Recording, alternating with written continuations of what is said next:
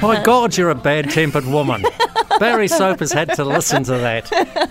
I love our scraps and the and breaks. Hey, look, uh, just before you chat to Barry, this is all about me, Jamie. I've got a word from our beautiful friends at Farmstrong, and it's just a piece of advice for this weekend on making your life a bit better. Don't forget to catch up with your mates this weekend for a bit of a natter. Look, when you're under the pump, uh, like we are at the moment, gearing up for field days, Jamie, sorry for yelling at you in the ad break. It makes a Mum big used to. difference to spend time with people you can talk to. It's one of the best ways to look at life differently and to stay farm strong out there. So, to find out more about how to deal with the ups and downs of farming and putting up with Jamie in the studio, head to farmstrong.co.nz, check out what works for you and lock it in.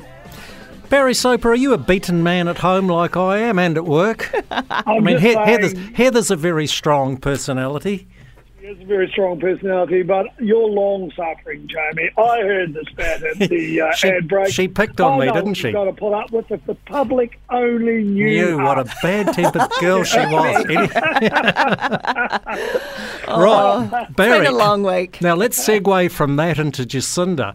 Um, she's she's going to be at field days next week. I'm hearing she's not going to be there for as long as she normally is. Damien O'Connor's going to face the music for three days, but this is her home patch. And in past years, I think she's been to three field days since being prime minister. She has received rock star treatment.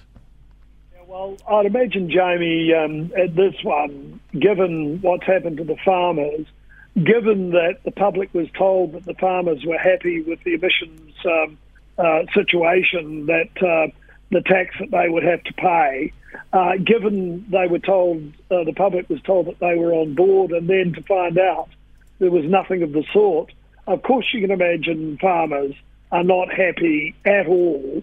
Uh, and, um, you know, the, the farming community, I think, has been bashed around the ears since the last farm days. But did they have them last year, Jamie? They haven't had them for a while. Yeah, we had them in 2021. They were postponed or online in 2020.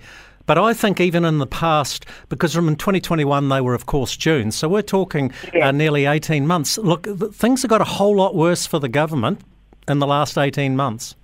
Oh, they have, and um, you know when you and you know through no fault of hers, of course, uh, in her own electorate, a dairy just down the road from where she lives, to see a dairy worker um, murdered the other night. Um, uh, I, there's been a lot of criticism of Ardern uh, not going to Sandringham, which is her electorate, and empathising with the people who turned out uh, last night and the night before, uh, something of a vigil for this poor man who was murdered.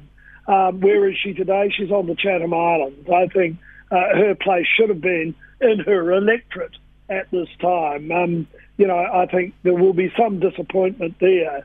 And, uh, you know, the country is like the Wild West at the moment, uh, Jamie. If you see what's happened over the past week, I mean, that man out walking his dog, for goodness sake, um, uh, murdered uh, in Christchurch. And then the hit and run in Auckland the other day. Uh, it seems as though that resulted from some sort of dispute. And the public were left, uh, well, one was left chasing uh, the alleged assailant. And, you know, when people are starting to take the law into their own hands, I think you've got a real law and order problem. Yeah, and we've got the economy to come into play next year as well. Uh, that won't help the government one iota, right? That's us done and dusted. We'll catch you back on Monday.